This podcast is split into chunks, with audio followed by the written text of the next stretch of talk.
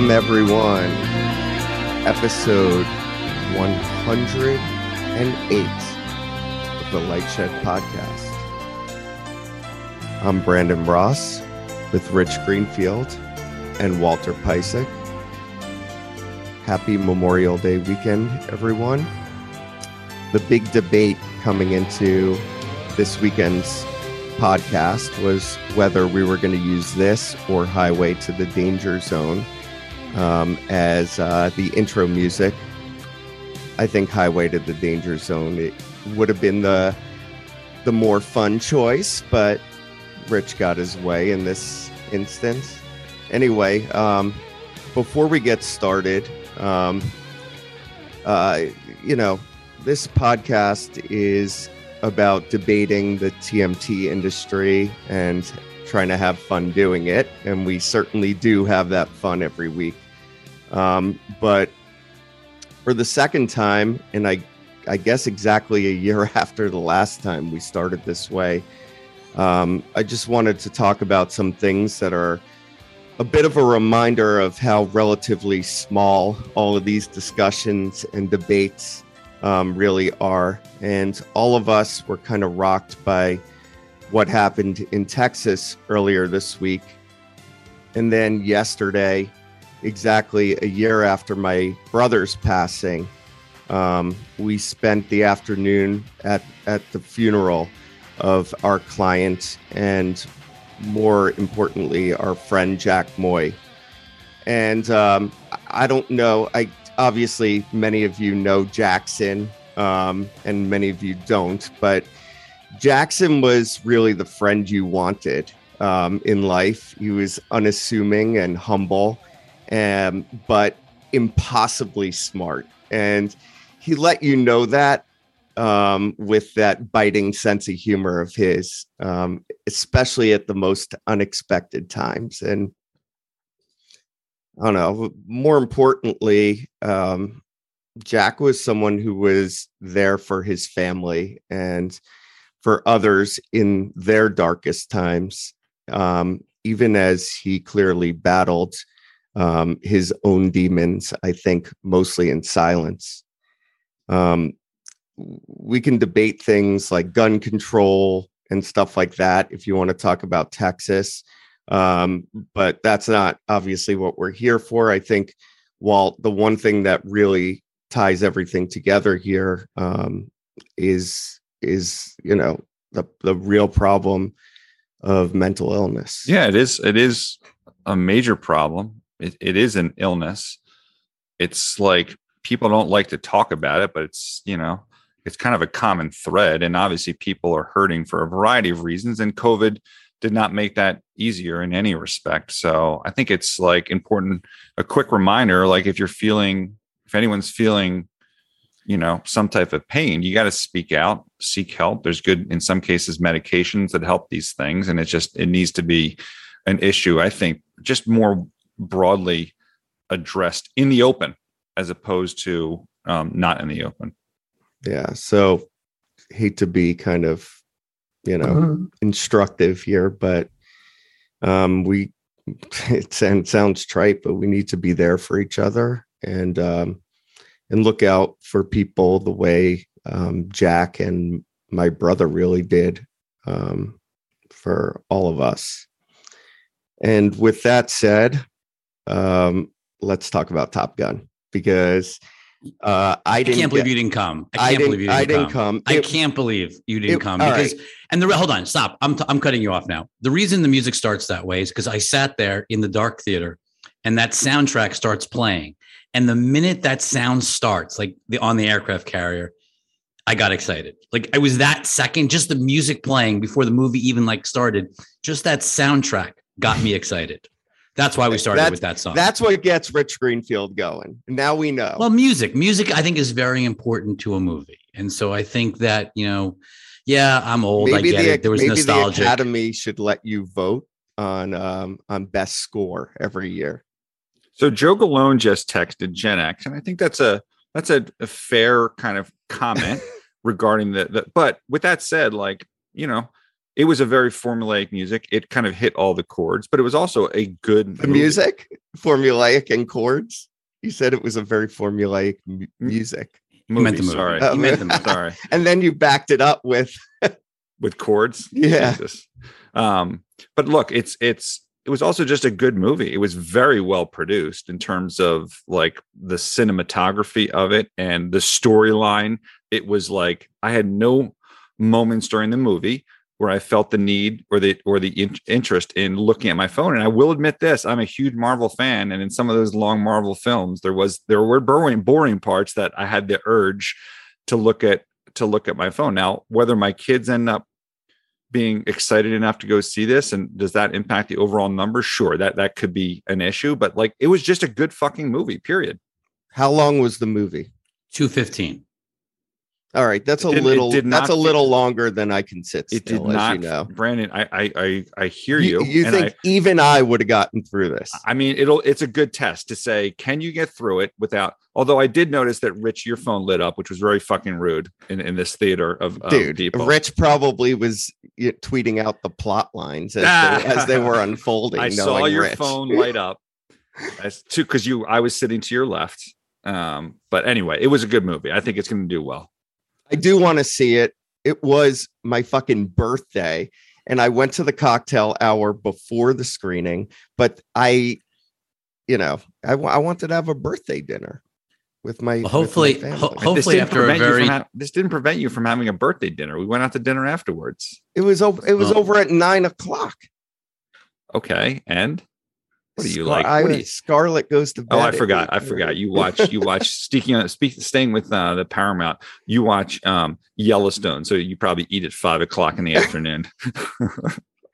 The thing is, I don't sleep. Hence all these wrinkles that are coming in on my latest birthday. My that's Well- called that's called the stress. I Yeah. suspect. I suspect after a very tough week, there'll be a lot of people going to the theaters to watch Top Gun this weekend to get out and have what is definitely a popcorn movie. Well, I got choked night- up at certain parts of the movie. I Oh, swear really? to God. I swear to God. This is one thing people don't know about you, Walt. And What? because He's you more have such he has such a gruff exterior on the podcast. Um, and that's you know his persona often in life.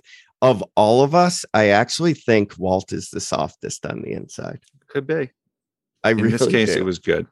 It was a good movie. So I recommend seeing it. And I think people I've gotten thank yous in the past when I was pushing people to see the obvious one from Apple TV. What was that thing called again? I can't remember. Ted must Lasso. have made a huge impression. exactly. But we should All right, also say, What's the first but, no, no, but, but before we do it, we, we do have Obi Wan and Stranger Things as well Uh, as Top and- Gun all this weekend. So this weekend, I will be watching the Champions League. I'm not sure where I'm streaming that, but the Champions League followed by Obi Wan with a group of my friends. Apparently, it's getting fucking crazy positive reviews. and you're not going to Paris like you said you were gonna. So it's interesting. I got a text last night from uh from um oh my god, I'm, I'm blanking on his name. The this the CTO of T-Mobile. you're like I was my last week. brain is like This is insane. Like when I couldn't remember the most basic things. Neville Ray is going to the Liverpool game, and he's like, "You're not going to." He was like, you know, giving me shit last night for not going to Paris to see Liverpool. But you know, I hope they win. You know what Three I'm doing tomorrow? bad. What? I'm going to go see the band Goose in Connecticut. I'm actually tonight, Rich. I'm going to be in Westport. I might stop, have to stop by your house. I don't know. what are you in Westport? Someone's playing at Westport Country Playhouse. No, no, no, no. Um, tonight, my friend just built a house there and is having a housewarming party. Oh, nice. Oh, nice. Kind Maybe of, I uh, should crash it. maybe maybe you should. Although there's going to be like security. I don't know. By the way, so uh, so uh, this is a good advice, good point Wait, for security? Or are they worried? really?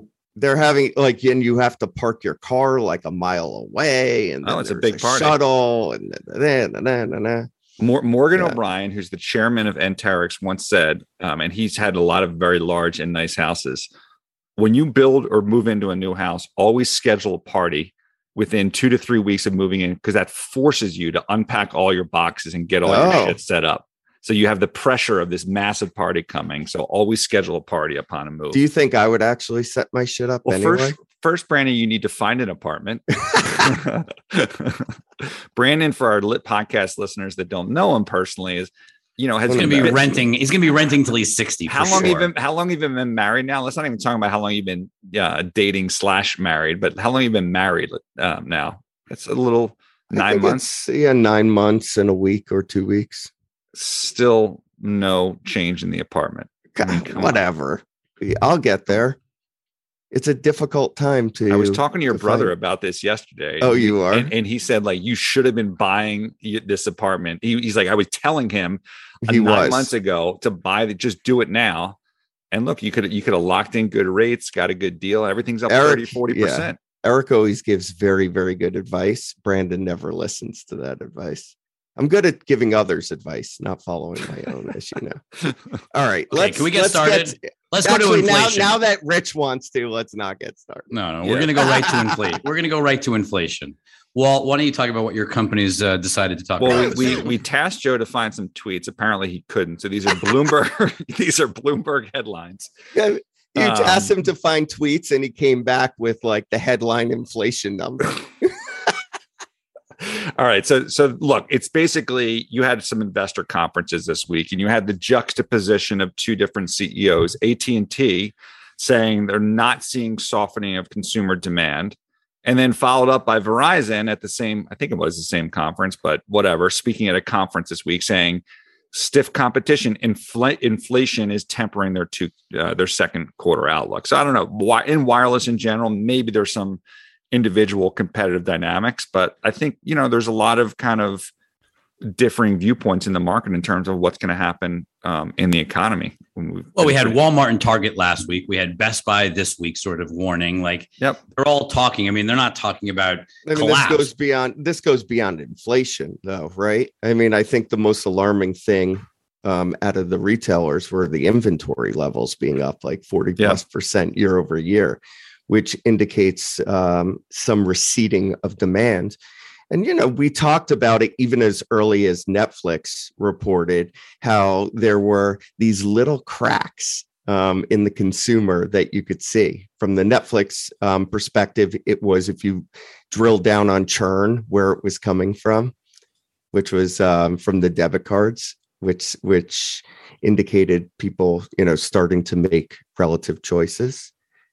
I mean, uh, if- if you- i mean it feels like brandon that companies are ready and perhaps already acting because of the concerns of what they think will happen although maybe there's not tremendous evidence of that demand weakening. So even at&t when you're like how can you be so different than verizon? You're in the same industry. There can't be that much share change.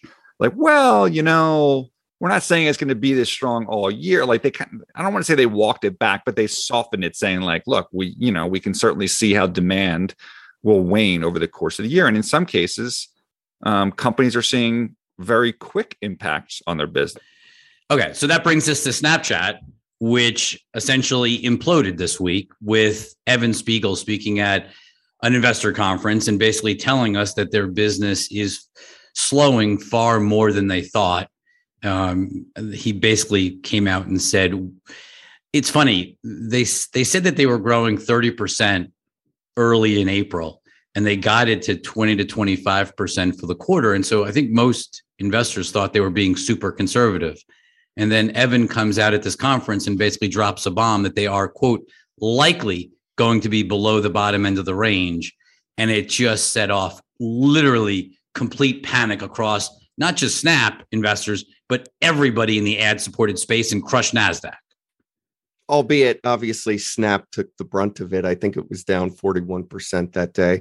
I thought the most interesting thing about that obviously they were pointing to really broad based um, slowdown in their trends across DR, brand, domestic, international, individual verticals. So you're not you're not seeing something that was probably and and the speed, the the deceleration in trends really are indicative that you're not seeing something that was like engagement based or anything like that. This was clearly macro driven.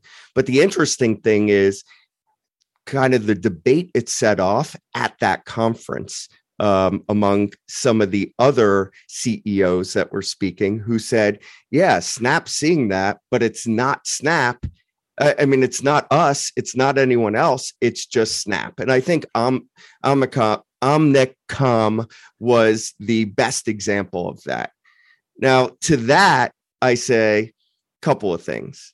One, Snap is very much a programmatic platform at this um, ad platform at this point.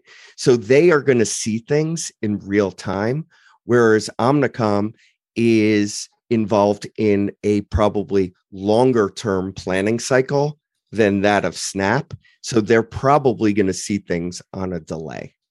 Would you agree with that? Uh, not just on a delay. I mean, I think it's also like a lot of their businesses, things like linear television, which, you know, things are set in the upfront, like it just moves far, far slower. And so, I mean, first of all, forget about what Omnicom said. We we heard what Verizon said. Verizon was very clear they're seeing the impact of a slowdown. You listen to Walmart and and Target and Best Buy. So yeah, but you're being I, selective because AT and T said the opposite, and I would sure. argue. Well, this argue, is the debate, right? Okay, well, I would argue though that the slowdown from Snap is a company that's that's worried about how all the talking heads are saying that we're going to go into a recession and cutting an advertising budget when they maybe before they're seeing slowing demand in their products. So if I'm a consumer product company branding on Snap, did I in fact cut my ad budget because my demand slowed down for my products then or because I'm worried about in the future so I'm preparing for the future? Which is it? Well, uh, I'd say two things. First of all, in talking to, um, trying to understand exactly what's going on, it doesn't sound like Snap is slowing. You know, they guided to 20 to 25. I think the investor fear was they were slowing to like 10 or even single digit. It sounds like it's far less severe than no you're talking about for the quarter though rich but if correct you, if you if you start to back in on the math if they started the quarter up 30 right and then they guided 20 to 25 and now they're likely to come in below 20 what does that mean for the trends that they're currently seeing? It could and mean low double digits right now for sure. If that right? And if so that. right but i mean even getting to 20 would have assumed a much lower level.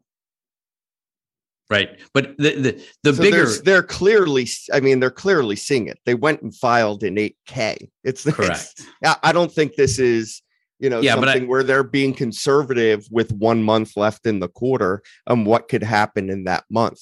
But remember, otherwise they probably Facebook, would have taken a wait and see. I think sure, the real time trends were no, but I just mean are. like remember, Facebook is looking for single digit growth, so it, it's not like Snap was certainly being more aggressive in their growth rates. Maybe that was the mistake in hindsight. But Snap was certainly growing faster than a lot of other players in the space. Now they're slowing down. I think they're still going to be growing faster than Facebook. But you know, certainly that's part of the problem is that they were forecasting a much more aggressive growth rate. Yeah, but they were forecasting the much more aggressive growth rate because they were growing at way, way, way 50, 60%. Um, yeah, faster growth rate. They have user growth that's far in excess of the zero growth that's happening at Facebook. Yep. And they were taking inc- share on incremental dollars spent. So you can, you know, you can't like apples to apples that, right?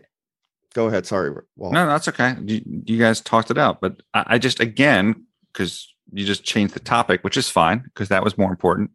I just wonder: is it possible that this is not like a slowdown, but a pause because companies and ad budget is the easiest thing to cut very quickly.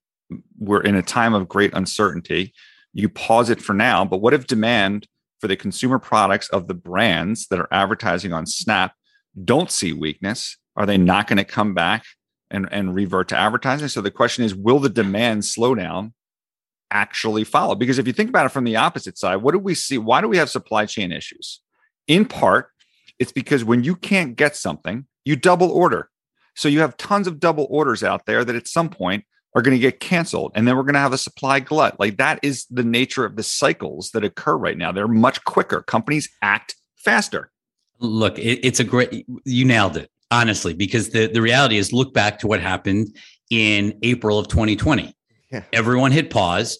Every single company dramatically started lowering their expectations. And then within eight weeks, they were crushing expectations on the upside.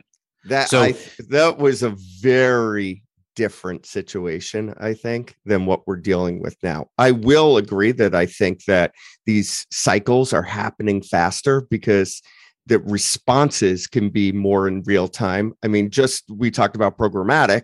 I mean, it used to be you had a plan way in advance for upfront TV, scatter market was some of it. But now you make weekly decisions on allocations on advertising. It moves fast.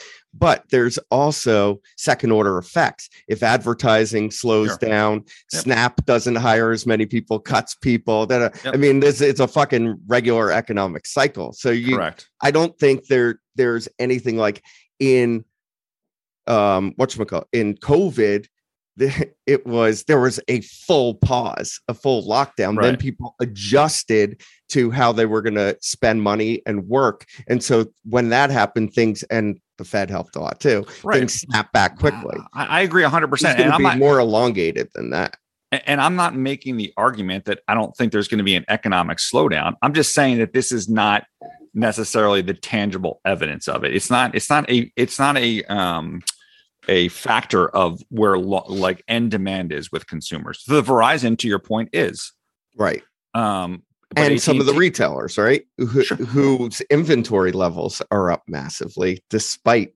supply chain issues. Right. But did they, I don't look, we, none of us follow them. Was that because of lack of demand or was it because the, the, they double ordered and the supplies came through? That's a good question. Uh, exactly. follow it that closely. I exactly. did see Next. same store. I did see same store sales estimates coming down and being more negative than. But then what's happened in the last two days? Because obviously consumers fucking rallied bigly. Dude, why do you think that like the stock market is yeah, the, the tie between the, the stock market and economic. All right, let's, go, let's move on.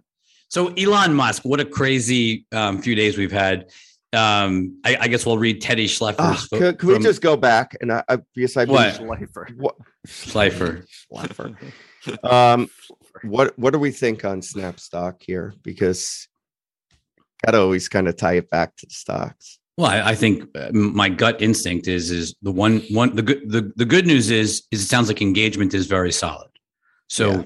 the reality is, look, if the entire ad market really is collapsing, the entire sector is getting annihilated. Yeah. It's not just Snap. I think the degree to which Snap was penalized when it sounds like it doesn't it, it sounded more like the use of the word likely. It sounds like more like they're targeting 17 to 20% growth versus 20 to 25, which again isn't good. But the fear of like how bad this is and how bad it's decelerating seems overdone. I think Snap, I think this is this just feels overdone. On the other like side of the, on the other side of the cycle, the things that are really important when you growth of users, growth business, of time spent, engagement. Yeah, yeah. So they they will get the ad share, increasing ad share. And when the ad market comes back, you know, but on paper, and I say on paper, obviously it's still an expensive stock and has always been an expensive yeah, stock. Uh, way less expensive than it was when it was trading at like 17 times revenue or whatever the fuck it was. Um, but expensive stocks aren't really working in this market, yep. but the, f- the future is bright there. Okay. Uh, Mr. Schleffer, Schleifer. You do it. you do it, Brandon. Read our three tweets. They're all sort of um, together. Should I start off with Teddy Schleffer Schleifer? Yes. Okay. Should I do it slow? Yes. Elon Musk. Now, Elon Musk is letting his margin loans expire for the Twitter deal and is now committing to financing up to $33.5 billion of the deal with equity per new SEC filing. Also, he's still talking with Jack. And then you want to read what he said about Jack? If you'd like me to. Sure. I'm a fan of Jack, by the way. Wish he would stay on the board, but I understand that he needs to move on to Bitcoin. that big that two Bitcoin was was not on the tweet from Elon. yes, it was. he should have no, it wasn't. So he should have said to Dogecoin.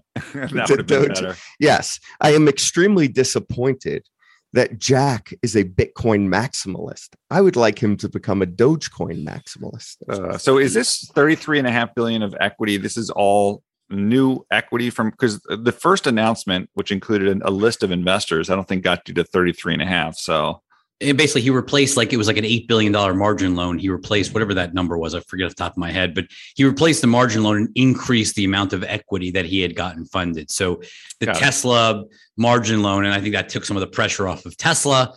Tesla. Um, Tesla.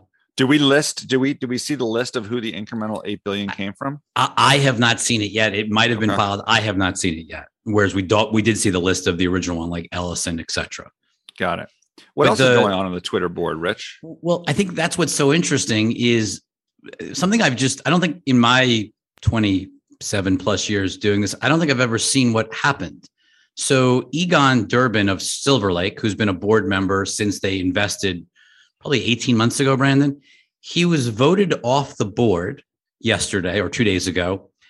And this morning, Twitter filed an 8K saying, We are not going to accept his resignation. We're going to keep him on the board even after shareholders voted him off. Basically, this, you know, so it's interesting from two angles. One is there was sort of a view that he wanted to leave the board so that Silver Lake could do something, basically help Musk or be active on helping Musk or maybe rolling their equity or something like that. But now he's staying on the board and he's staying on the board um, at least the 8K says, because he was uh, basically because he was essentially um, forced out by proxy firms who say that he was on too many boards, and so the recommendation of the proxy firms was to vote against him because he's on too he was overboarded. He's agreed to reduce his board exposure, and so the Twitter board is keeping him. So I have no They idea. probably need him, honestly. You see, but- who has more deal experience than Okay. than Egon at this point? point, and there's a deal going on. But whether they need him or not, the investors have spoken. How do you just ignore a The shareholder tribe vote? has spoken. how do you how do you ignore a shareholder vote? I They're- don't know. It's great. I I, I don't, give a shit what your reasons are. Like you can't just well, maybe they can. I guess you Obviously, can. I guess you can. Obviously, So the lawyer listeners among us, please reach out to us and explain to us how a shareholder vote can be just rejected. Um, that- that seems odd, but maybe reflective of the board. but I will say I think Elon getting more equity financing, reducing the margin loan risk, and Elon, he's seen. You know, he's definitely made some negative comments about Twitter this week. There's no doubt about it. But the level of sort of attacking of Backed Twitter off. Seems like he's really backed off. And I don't know if that was his lawyers getting involved, but I'm sure his lawyers were like, "Listen, dude, you're you have to close this deal. You have no way out. So stop shitting on Twitter." And yeah, you're probably overpaid by double, especially when we look at what these companies have done this week, right? Uh, it just shows you there's still a 35% spread on the stock. I mean, the upside, if this deal closes, it's, I mean, it's gone from 50 to 35 in just the past few days. There's huge upside if this thing actually closes. I mean, nobody is still betting that this, I mean, I'm just talking to investors. Yeah. Nobody thinks it's closing. Certainly no one thinks it's closing at closing 54. at 54.20. Nobody. There's nobody that believes that. And so if it actually closes at 54.20 or heck, even 48, like take 10% off, um, there's a lot of upside here. Where's that? sup- where's that stock right now? Uh, 39, sp- thir- fo- actually, if you just hit 40.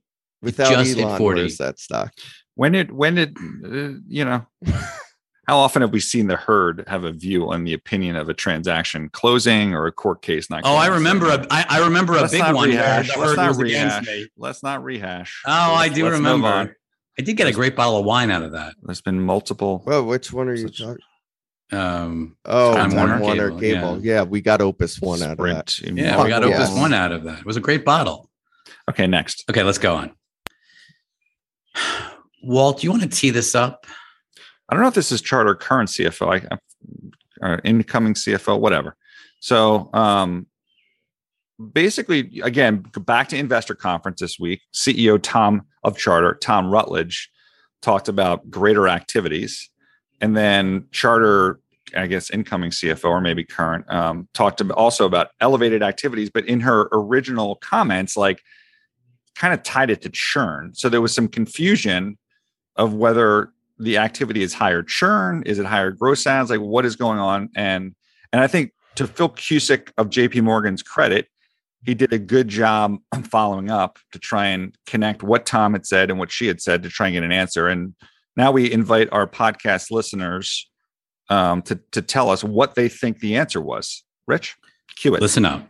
This is So from let's follow up current on your first comment. CFO. Tom saying activity came up a little bit in May, and you said that's from very low levels of churn.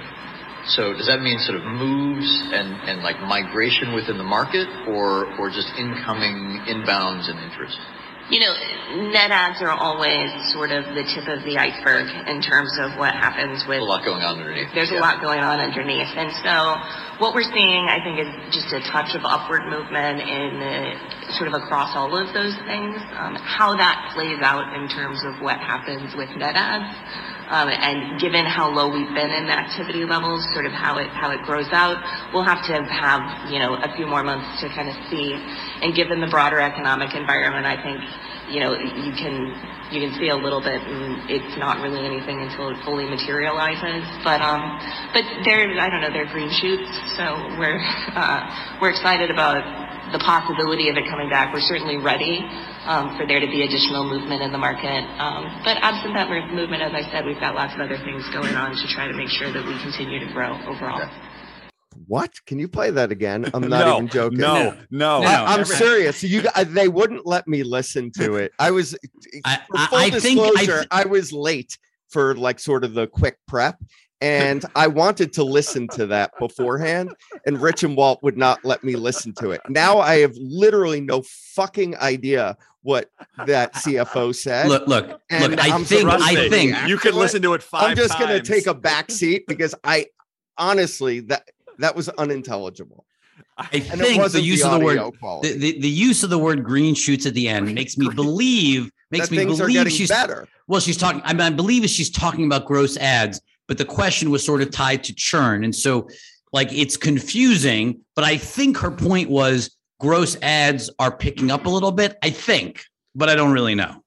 This is what I started to think, and this is kind of counterintuitive to what we're seeing in the real estate um, cycle. Right? Was that churn kind of picks up because of move churn, Mhm. but with with people moving gross ads also picks up. And if they're taking share right then in housing movement um they would grow net ads by the combination of higher churn and higher gross ads.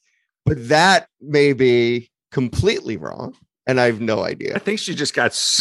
She basically didn't want to answer. Didn't want to be on the on the record as saying one thing or another, and then it just kind of took a left or right turn, and then that's when green shoots just started to kick in. I somebody please. I I mean, obviously you guys studied this, so why is that even a slide? No, Like, what are we getting from it?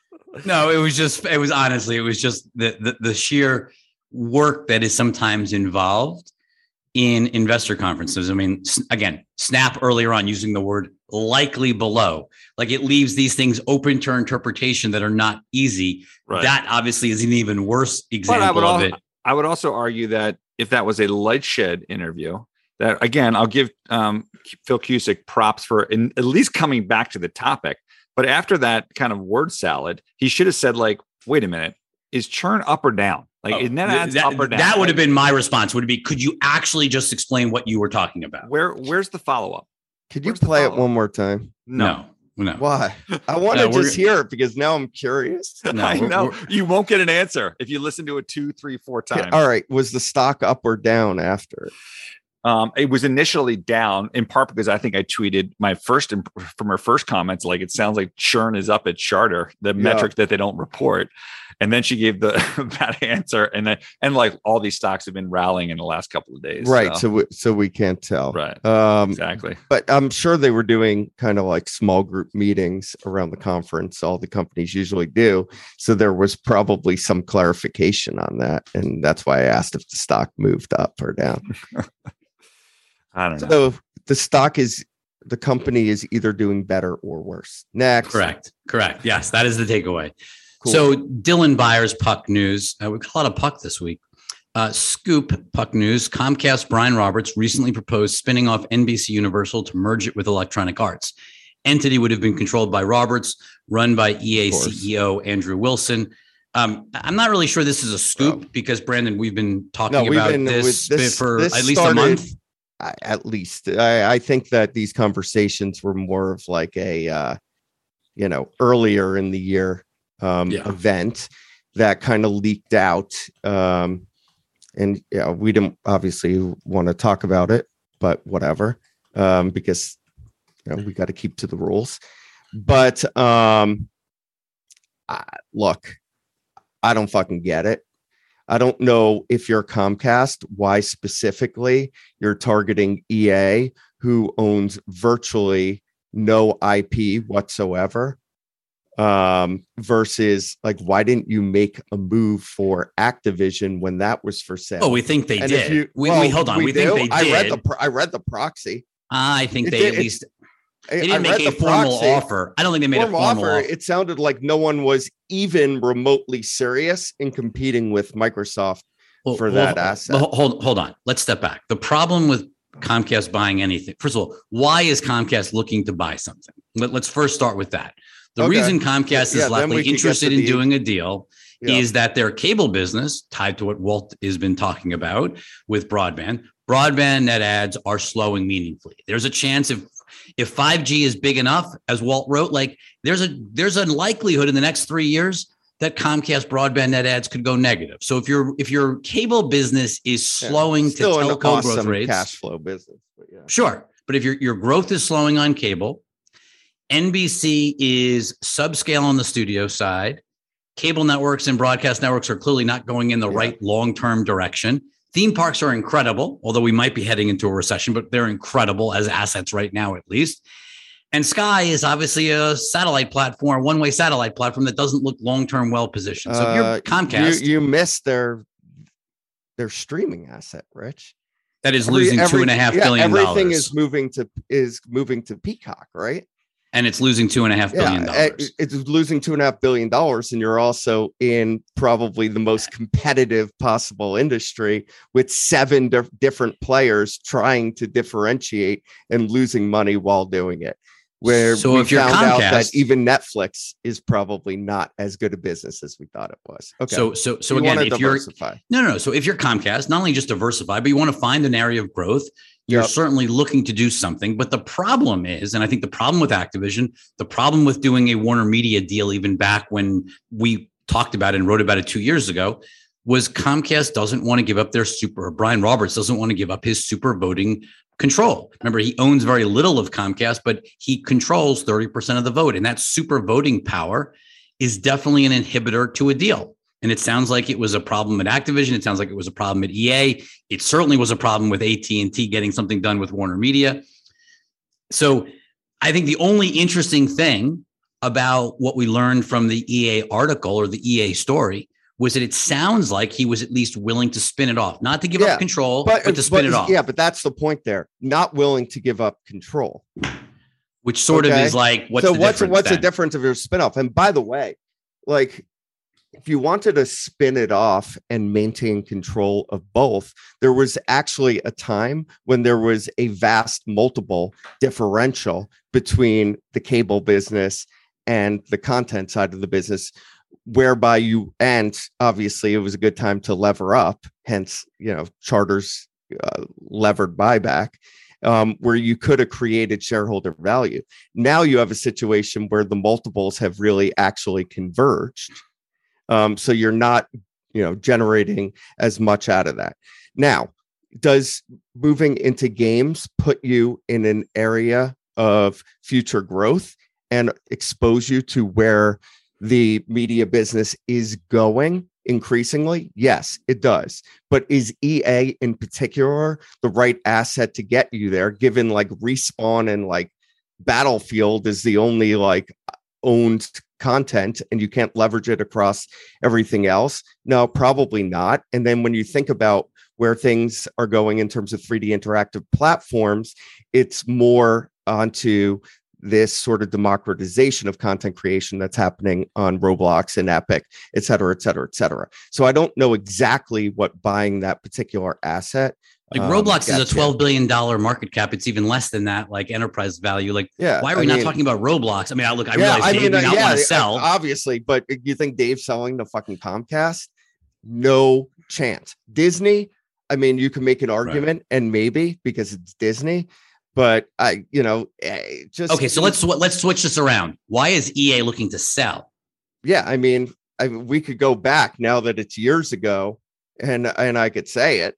Like we sure. would sit, we would sit in fucking meetings with them. I don't even remember who. They'd be like, "Oh, until like Microsoft buys us." Like there was always sort of this like arrogance that they were an asset that would one day get bought right? So, do you think that Microsoft buying a competitor now puts them in the feeling of like they have to do something? Microsoft, um, like if Microsoft Activision closes, does that make EA feel pressured to do something? That's a good. That's a good question. I think you're starting to see um, the power um, in this business maybe start to accrete to larger platforms that are more vertically integrated. So they may feel, you know, kind of subscale relative to those companies. And you've seen on their subscription side, like EA Play hasn't really done shit. And if the world moves to subscription, you're probably going to want to be tied to a more diversified offering like you get um, from Xbox or maybe even eventually Netflix. And we'll get there later. So I don't know. I, to me, I don't really know who the dance partner is for EA. Maybe it is Take Two eventually, and Strauss goes and runs both because then you consolidate all of the sports properties. You're not competing against your, you know, number one competitor for that.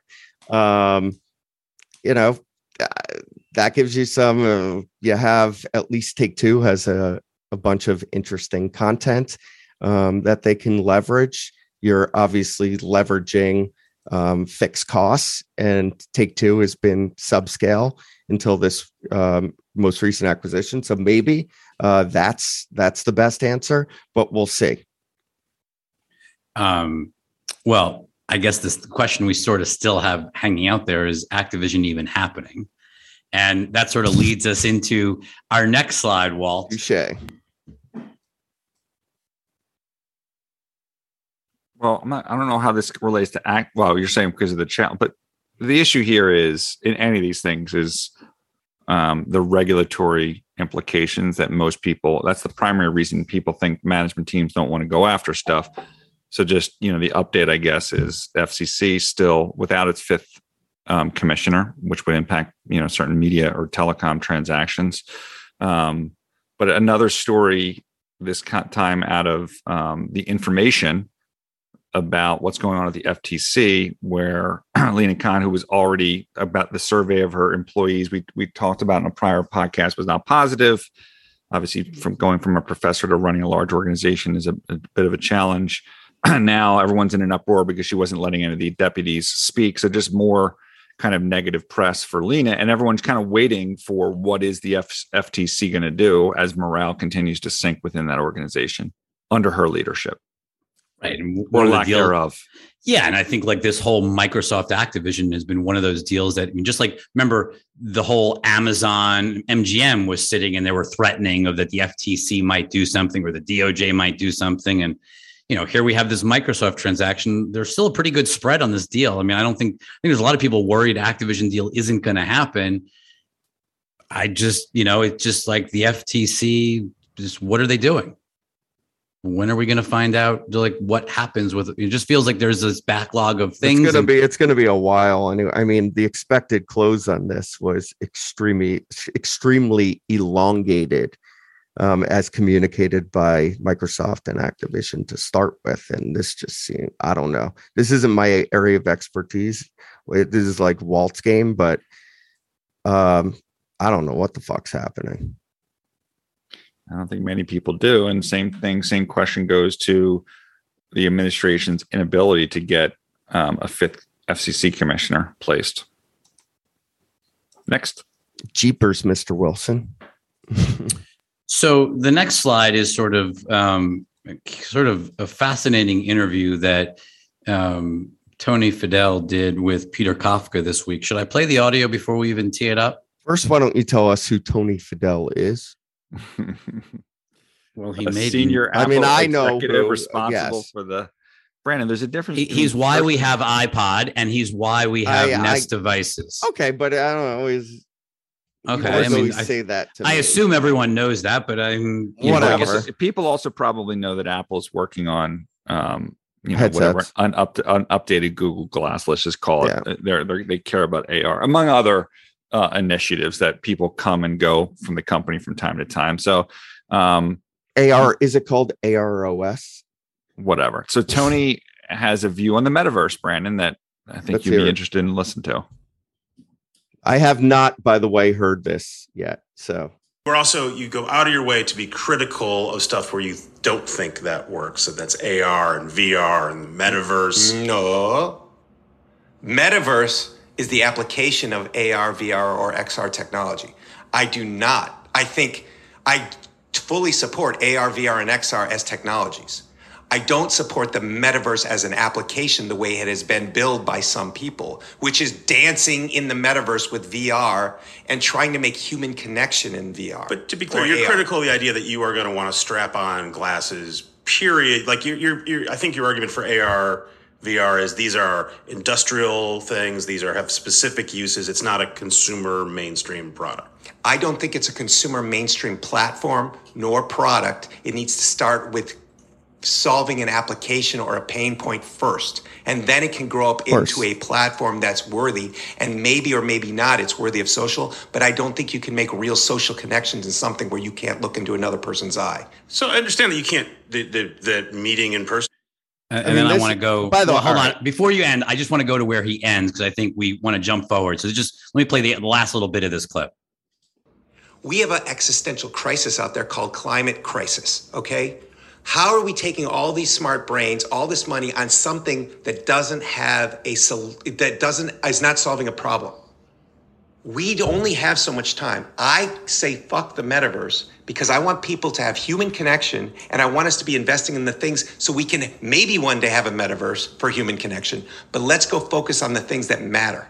I'm not sure it's either or. And let me just say, having listened to the entire thing, this interview exactly. This interview was all over the place. And the guy and uh, Fadell was contradicting himself left and right. We all rich loves uh, brandon as you know to point out when we have when we talk about products for our own clients yeah, you know they don't know what they want until we give it to them like and, and which is which is is him channeling steve, Steve, jobs yeah. right so and then peter kafka did a great job at saying like well wait a minute like well, I thought Steve said like you don't you don't know what you want, and like so he's he was constantly contradicting himself throughout this entire interview. So I would suggest people, I guess, well, maybe don't even bother listening to it because he was all over the place. But look, let's focus on the comment. there is a great portion of that interview eh, after he interviews Tony. He does interview someone named Rich Greenfield as well. Well, it was it was before, not after, Rich. It Sorry. was before. If you would Sorry. like me to comment on that interview, I have my own comments Oh, on that. Oh boy! I, oh have boy! I've actually heard that commentary. I don't think because we because should- Kafka called out podcast. called you out on a couple of things that you know I thought Kafka once again does a great job interviewing. But let's not dig- digress into that. We can talk about that one later. So on Fadell, I also though- have not listened to that. Just but on Fadell, look, it's fucking self-serving, obviously, because they do AR and VR is taking shots at at Facebook. But I don't know. Did was Joe? I asked Joe to give us stats on um, whether uh, the metaverse was mentioned. We, this is a word that we track on our quarterly conference calls. Did we get those numbers? Could, could we just like kind of get let's get back to the word metaverse, right? Because Which I has think been a- I- abused. no, I think a lot of this is just semantics, right? So what Fadell just did was use the word metaverse to mean VR, right? And the metaverse does, you know, is sort of the way at least we see it um is we're on a continuum right now of the development of the internet which will one day end in the ability for all of us to interact all together at the exact same time in the same instance in virtual space.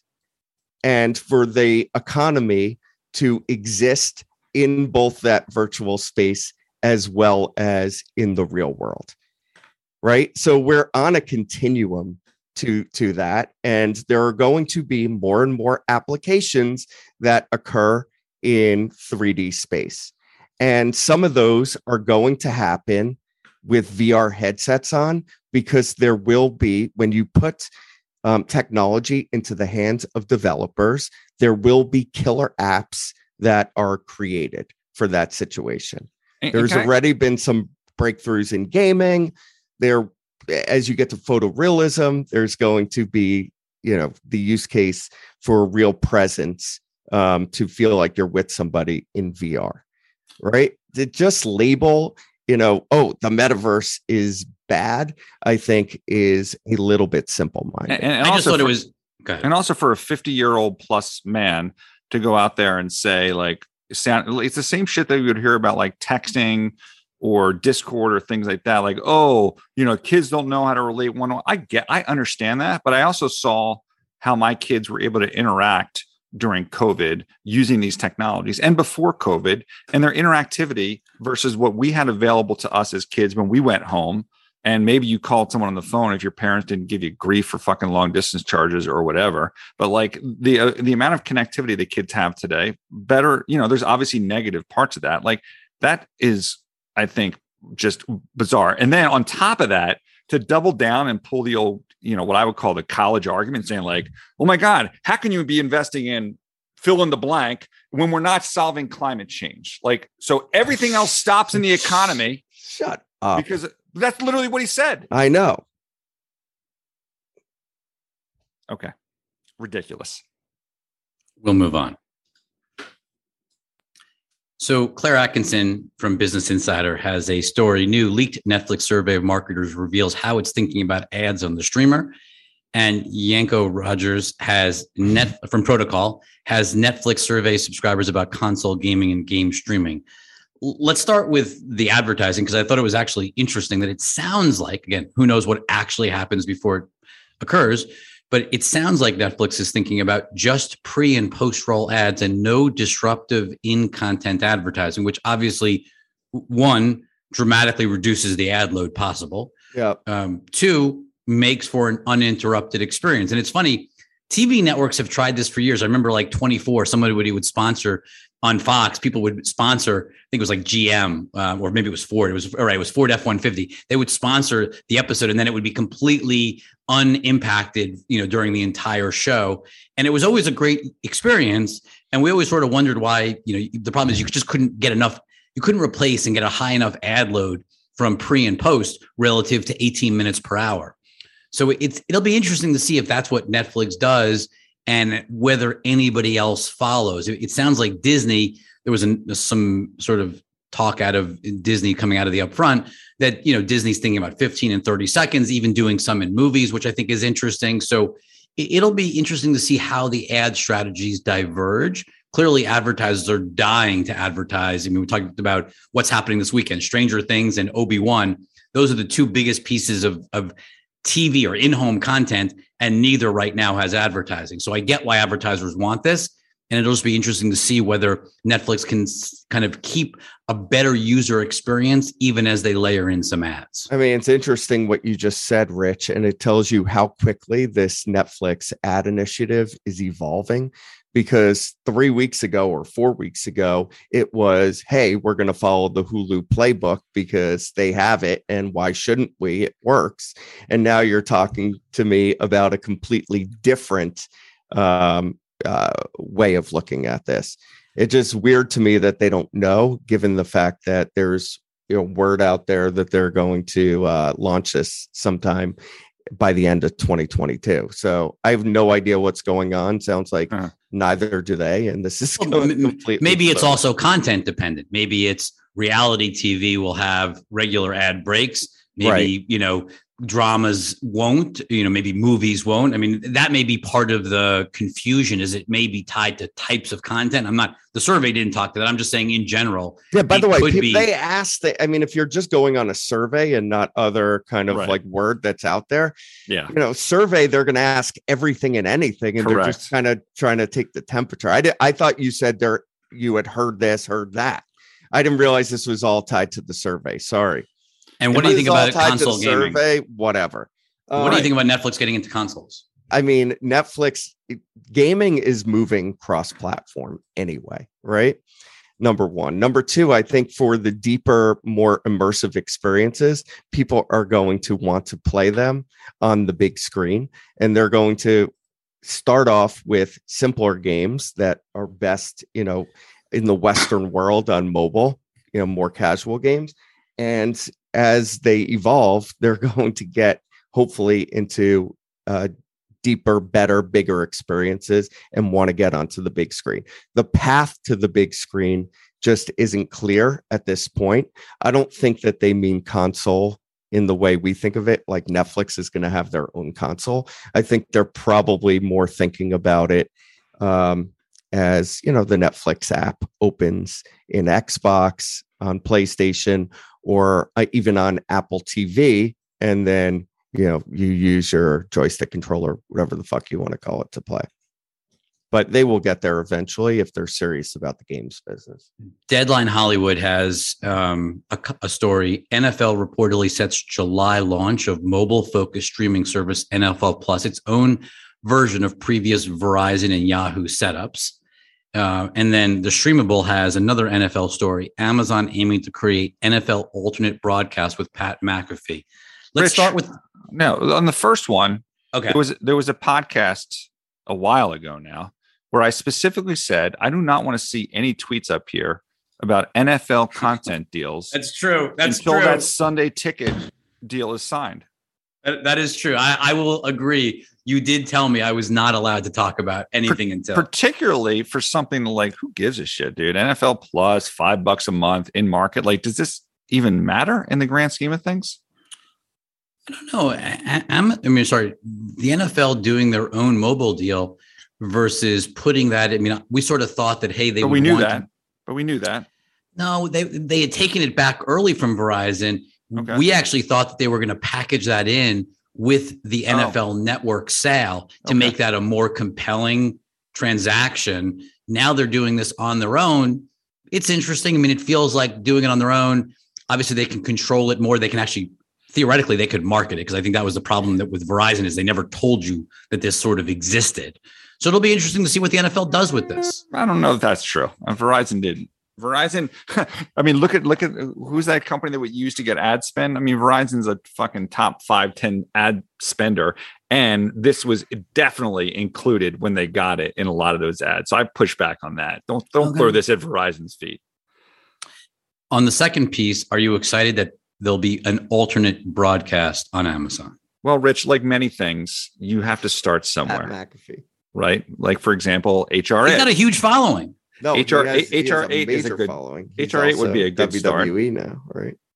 But yes, uh, the tweet at some point Rich will bring up shows the fact that Pat McAfee is going to be alternate audio for um, who is it? NFL.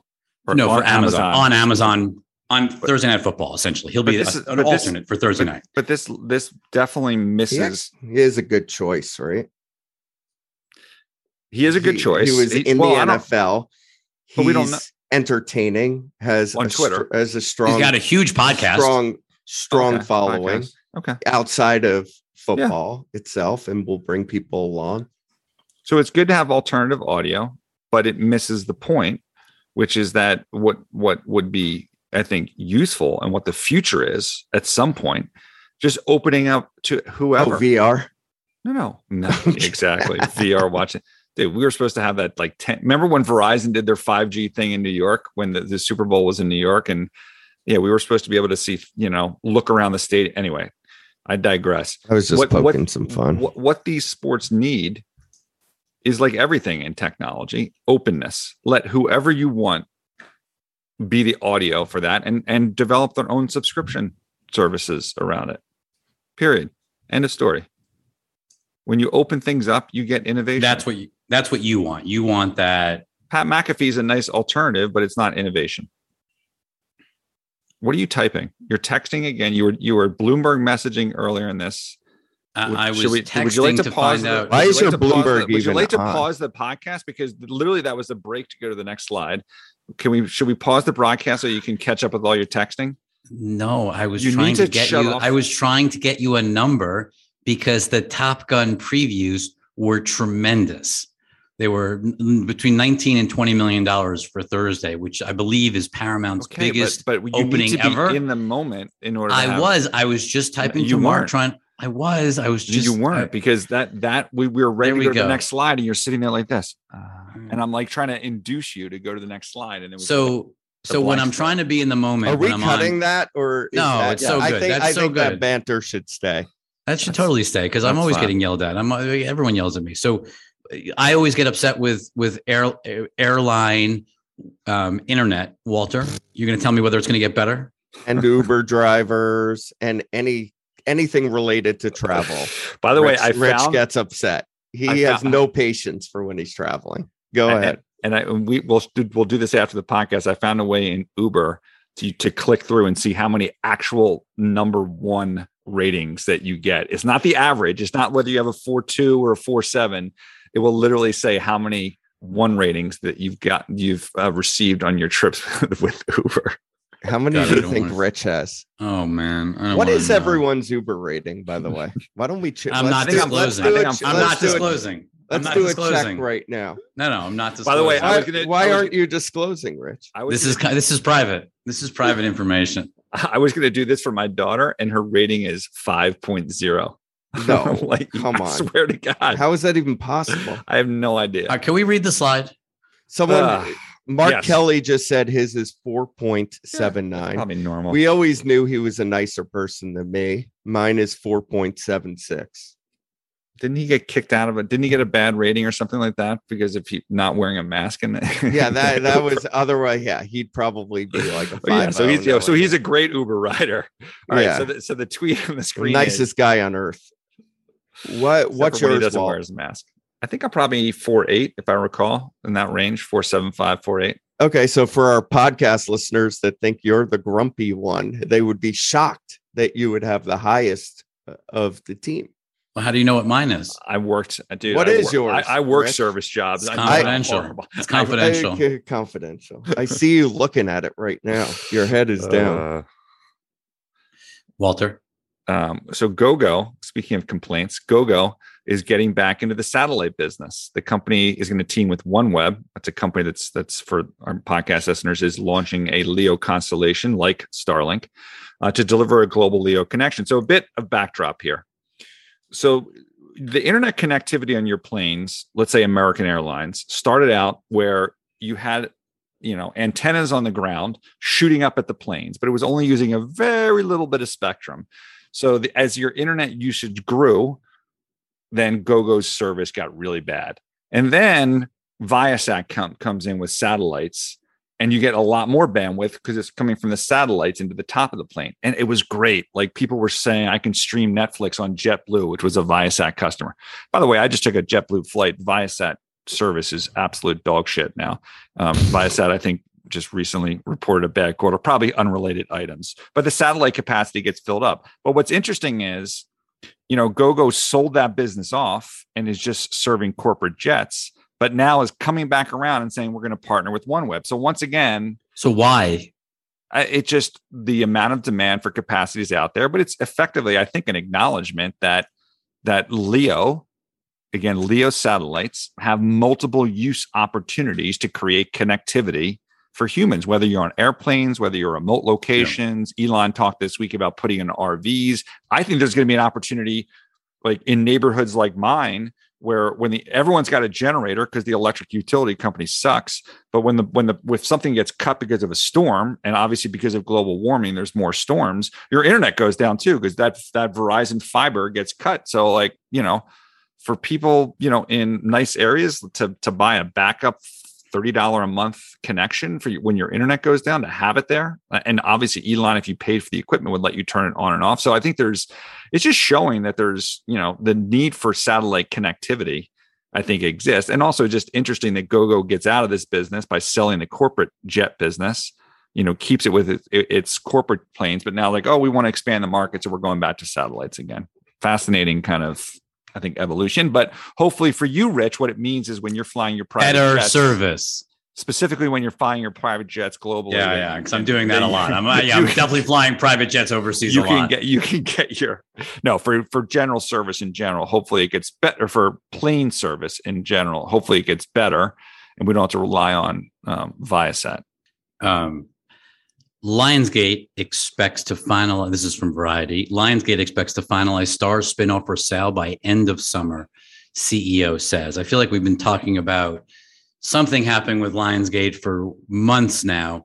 Um, it sounds like they're getting closer. You know, it, it's it's still sort of surprising to me that that you know sort of a transaction hasn't sort of materialized given sort of the need for content and that Starz has some you know pretty high profile shows, um, especially the Power franchise. But I think the real question is is if Starz spins off, what happens next? Because I don't think Starz is a standalone company, just given sort of the size of it.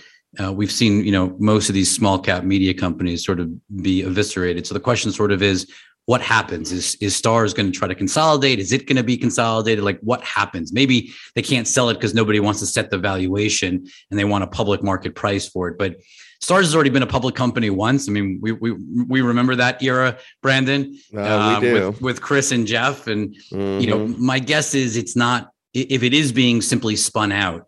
My guess is it's not a standalone company for long, and it's just a matter of whether they're okay. Who's the buyer? Well or do they try to put a bunch of pieces together. Like do you try to merge a bunch of sort of the what did john malone call them? Free um, radicals. yes. Yes.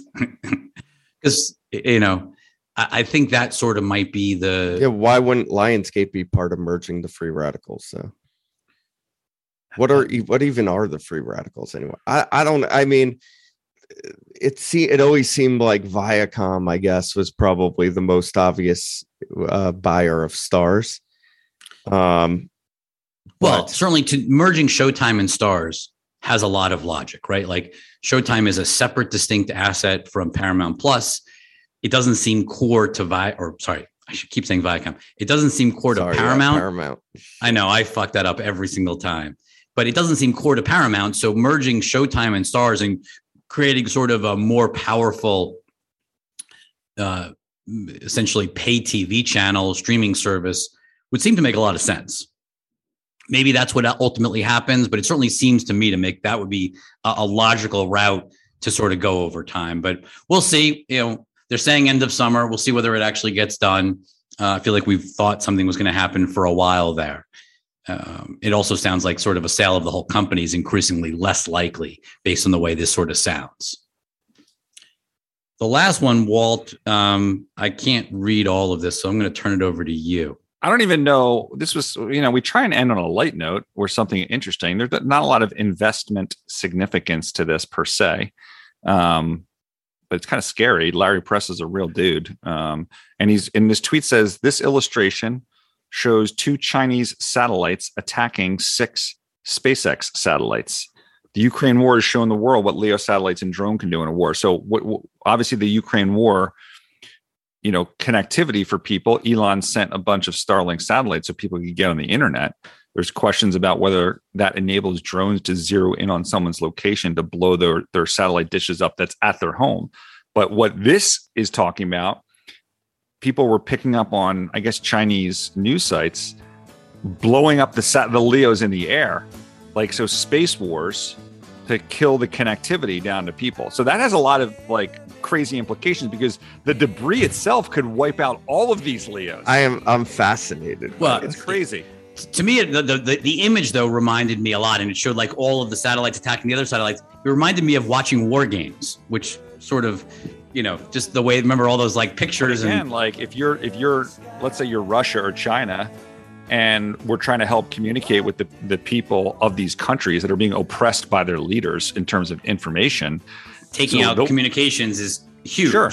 Sure, but it has a global impact in terms of our airspace because then it creates debris and other Leos that are up there for a variety of reasons potentially get impacted. Crazy stuff, right? Sorry. Sorry to end on a not light note, but well great That's song a- choice, by the way, Miranda. This is like the perfect memorial. This is a great song choice for like hanging out by the pool, having a cup of brews, and doing Yeah. whatever else. And I think it also kind of ties to yeah ties to uh, some of the themes that we were talking about earlier. Um, and yeah, I don't really know what else to say.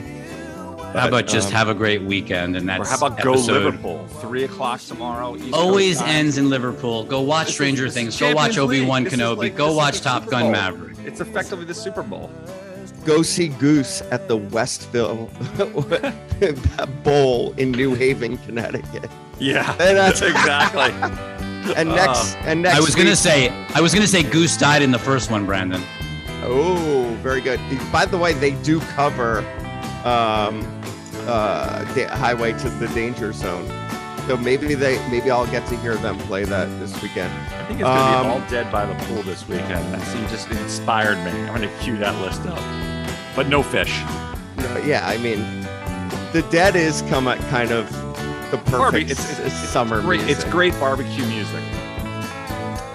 Um, and yeah, we will miss you, Jackson. We miss Jay every day, even though we only kind of, you know, it's an appropriate time now to honor um, my brother and um, be good to each other. have a good weekend later everyone